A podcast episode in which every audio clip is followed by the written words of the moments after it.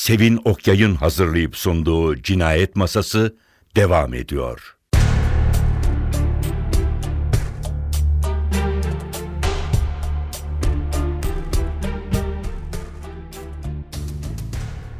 Çocuklar raporlarını verip işlerine dönüyorlar. Sonra bir, bir buçuk saat sonra ihtiyar kadın yeniden telefon ediyor.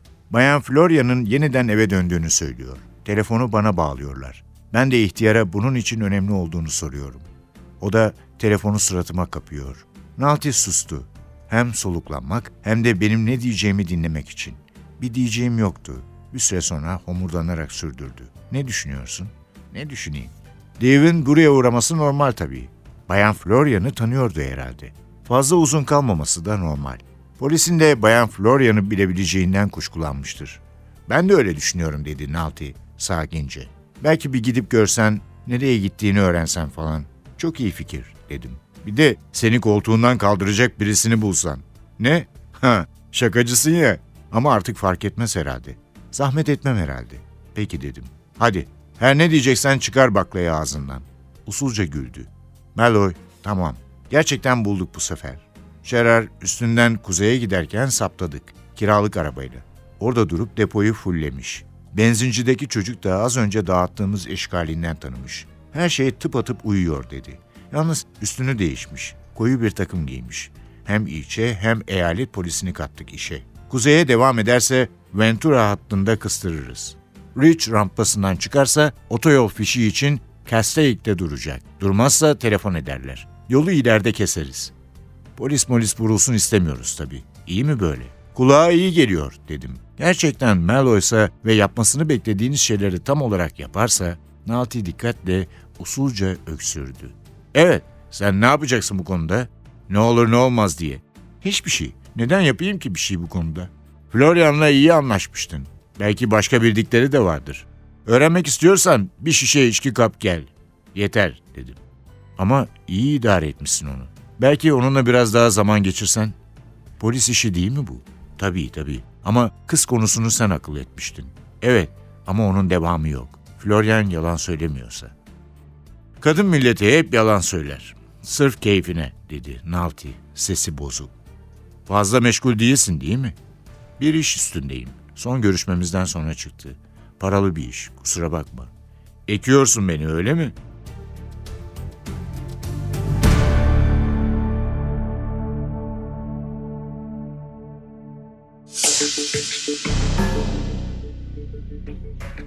Raymond Chandler deyince Los Angeles'ı düşünmemek, söz etmemek mümkün değil.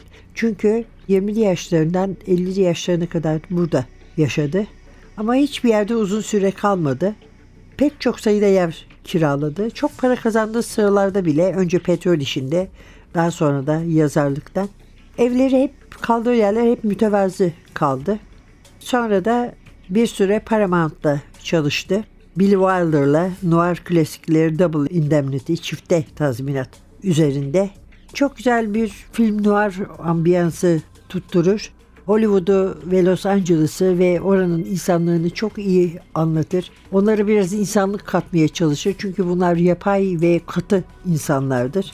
Şehri çok iyi anlatır. Yani mekanına hakim bir yazardır. Bazen bazı İsveçli yazarlardan, bazı İskandinav yazarlardan bahsediyorduk. Yani mekanlara da bir karakter kazandırıyorlar.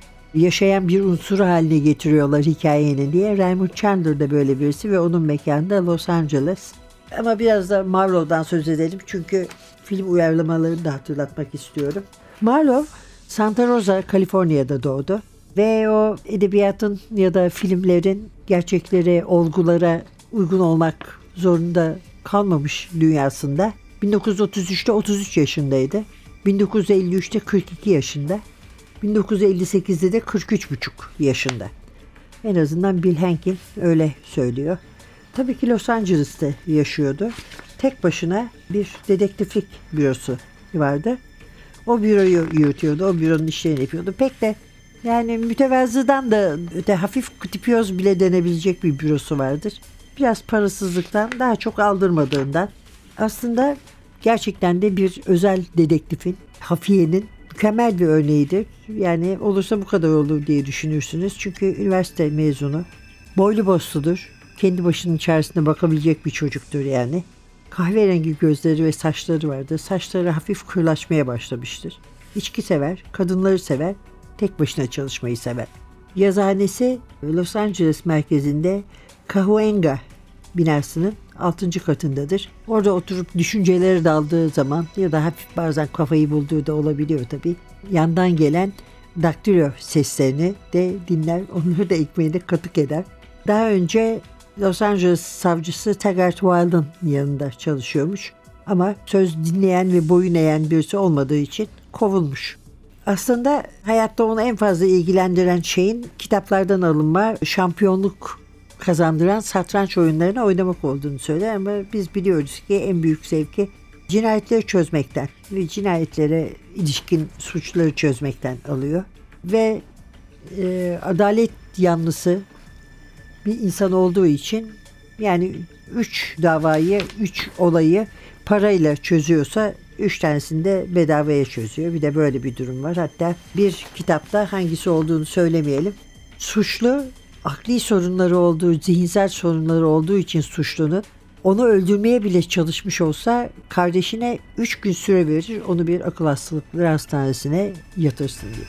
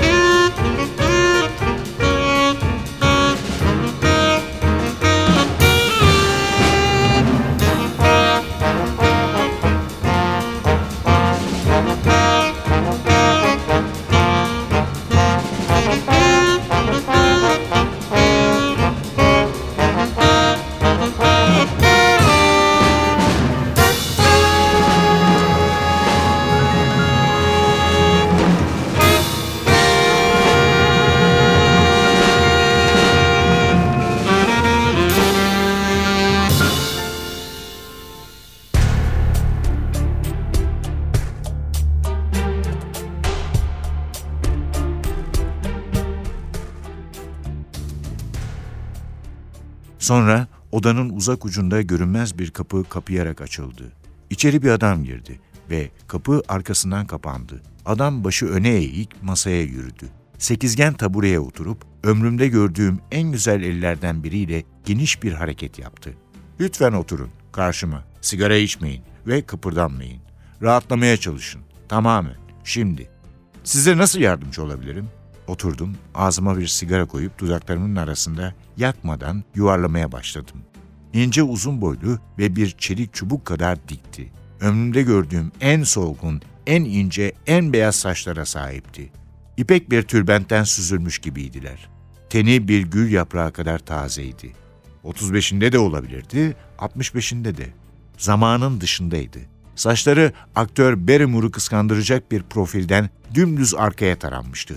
Kaşları kömür karasıydı. Duvarlarla tavan ve döşeme gibi. Gözleri çukur, fazla çukurdu. Bir uyur gezerin derinliksiz, uyuşuk gözleriydi. Bir zamanlar bir kuyu hakkında bir şeyler okumuştum. Ona benziyorlardı. Kuyu 900 yıllıktı. Bir şatonun içindeydi. İçine bir taş atıp bekliyordun. Dinliyordun, bekliyordun. Sonra beklemekten bıkıp gülüyordun. Tam dönüp gitmeye hazırlanırken o kuyunun dibinden o kadar hafif, o kadar uzak, ücra yerlerden mini mini bir su şıpırtısı geliyordu ki böyle bir kuyu olamaz diyordun. Gözleri öyle derindi ve aynı zamanda ifadesiz, ruhsuz gözlerdi. Aslanların bir adamı parçaladığına hiç değişmeden bakabilirlerdi. Göz kapakları kesilip kızgın güneşin altında kazağa oturtulmuş, çığlıklar atan bir adamı seyredebilirlerdi. Bir sanatçının makasından çıkmış, siyah kruvaze resmi bir takım elbise giymişti. Dalgın dalgın parmaklarına bakıyordu. Lütfen kıpırdanmayın dedi. Dalgaların önünü kesiyor, odaklanmamı engelliyor. Buzu eritiyor, tereyağını sulandırıyor, kediyi ciyaklatıyor dedim. Dünyanın en hafif gülümsemesini sundu bana. Küstahlık etmeye gelmediniz herhalde buraya dedi.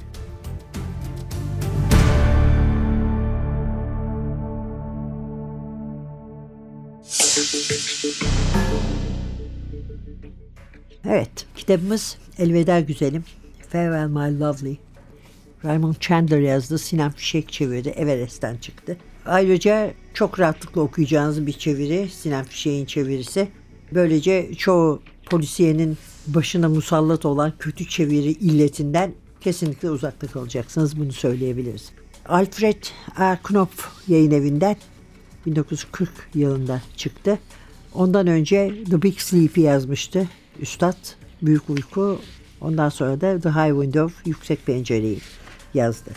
Şimdi madem bizim gözümüzün önüne Robert Mitchum geliyor. Nasıl başladı bu iş onu da söyleyelim. Aslında hikayelerini yazmaya Mask, Maske dergisinde başlamıştı. Muhtelif isimlerle daha kendini bulamadan dedektifimiz. Dalmas, Carmody, Mallory gibi isimlerle. Sonra bunlar bir araya getirildi. Ciltler halinde toplandı. Yeniden basıldı. İşte bu o sırada da hepsinin adı Philip Marlowe olarak değiştirilmişti zaten. Dick Powell var. Tabii Marlowe'lar arasında Double Indemnity, çifte tazminat 1944 yapımı Paramount için geri çevirmişler onu. Çünkü Billy Wilder demiş ki yani insanlar onu şarkı söyleyip dans eden böyle hafif filmlerin oyuncusu olarak hatırlar. Ama Murder My Sweet'te Marlowe rolünü aldı Powell ve daha önce de böyle rollerde hiç oynamadığı için kimsenin bir beklentisi olmamasının faydasını gördü. Ama sonra kimler oynadı bakıyoruz. Murder My Sweet'te Dick Powell, Edward Dimitrik yönetmiş. The Big Sleep'te önce Humphrey Bogart oynadı Lauren Bacall'la birlikte. Bu da gerçekten efsanevi bir filmdir. Çünkü Howard Hawks'un yönettiği To Have or Have Not'ta Bogart ve Bacall neredeyse efsane olmuşlardı. Sonra yeniden bir araya gelsinler istendi ve bu da The Big Sleep'le oldu.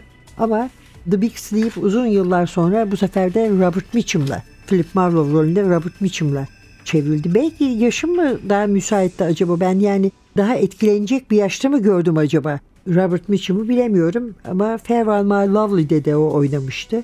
Bu kitabı okurken de hep gözümün önüne o geldi. The Big Sleep'te olduğu gibi. Bir de tabii Elliot Gould var. Bir başka Philip Marlowe. O da Robert Altman'ın yönettiği The Long Goodbye. Uzun Veda da ki o da Everest'ten çıkacak. Sunucunuz çeviriyi bitirmeyi becerirse. Bir de unutmadan onu da söyleyelim. Marlowe The Little Sister'ın uyarlamasında James Garner oynamıştı. Philip Marlowe'u. Yani sadece film değil televizyon ve radyo uyarlamaları da çok sayıda olan çok sevilen bir karakterdir. Biz de kendisini severiz. Umarız siz de seviyorsunuzdur. Elveda güzelim. Farewell My Lovely, Raymond Chandler, Sinem Fişek, Everest yayınları. Mikrofonda Sevin Masada Hasan. Önümüzdeki hafta başka bir yazarla, başka bir eserle yeniden birlikte olmak umuduyla size kavgalı dövüştüğü bir haftada dileyemeyiz. Çünkü burada kan revan da yok. Mutlu, güzel, sakin bir hafta dileyelim ki önümüzdeki hafta bir başka esrar ve cinayete hazır olun. Hoşçakalın efendim.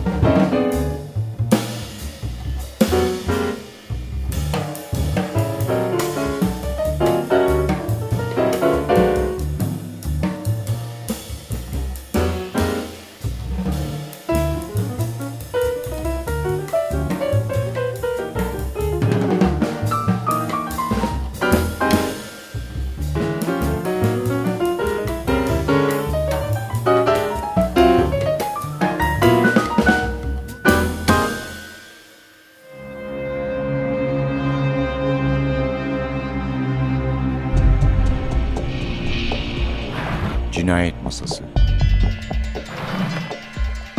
Hazırlayan ve sunan Sevin Okyay